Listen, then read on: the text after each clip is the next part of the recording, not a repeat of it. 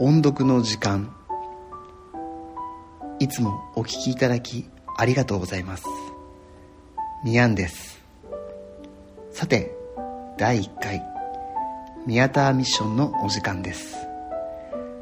えー、前回配信した音読の時間は有野戸渡さんからのリクエストで日本三大奇書の一つであるドグラマグラを音読させていただきました。やってみて分かったことですが日本三大奇書というのは読むと頭がおかしくなる本と言われています。私はこの本を読んでみて特に狂うこともなく読めたなと思っております。この理由は2つ考えられます。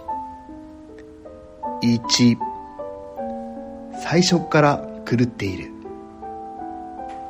2意味が理解できなかった。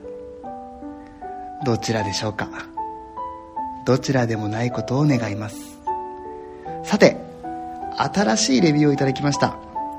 ご紹介させていただきます。ラジオネーム薄味歯ブラシさん。ありがとうございます。スーッと染み込むような落ち着きのある語りに自然と心まで物語が届きます。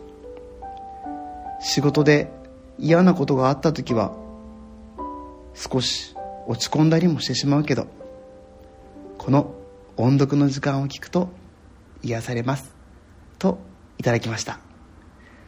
薄味歯ブラシさんありがとうございます。私も仕事で嫌なことがあった時は欠かさずポッドキャストを聞いております。東京での暮らしは時として凄まじく疲弊してしまうこともあるものです。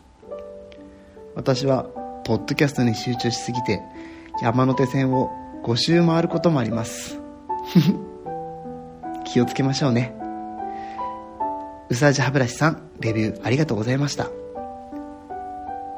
次回の音読の時間ではキャノン A4 複合機ピクサス TS5330 取扱説明書の音読を予定しております。本編でお会いしましょう。お相手はミヤンでした。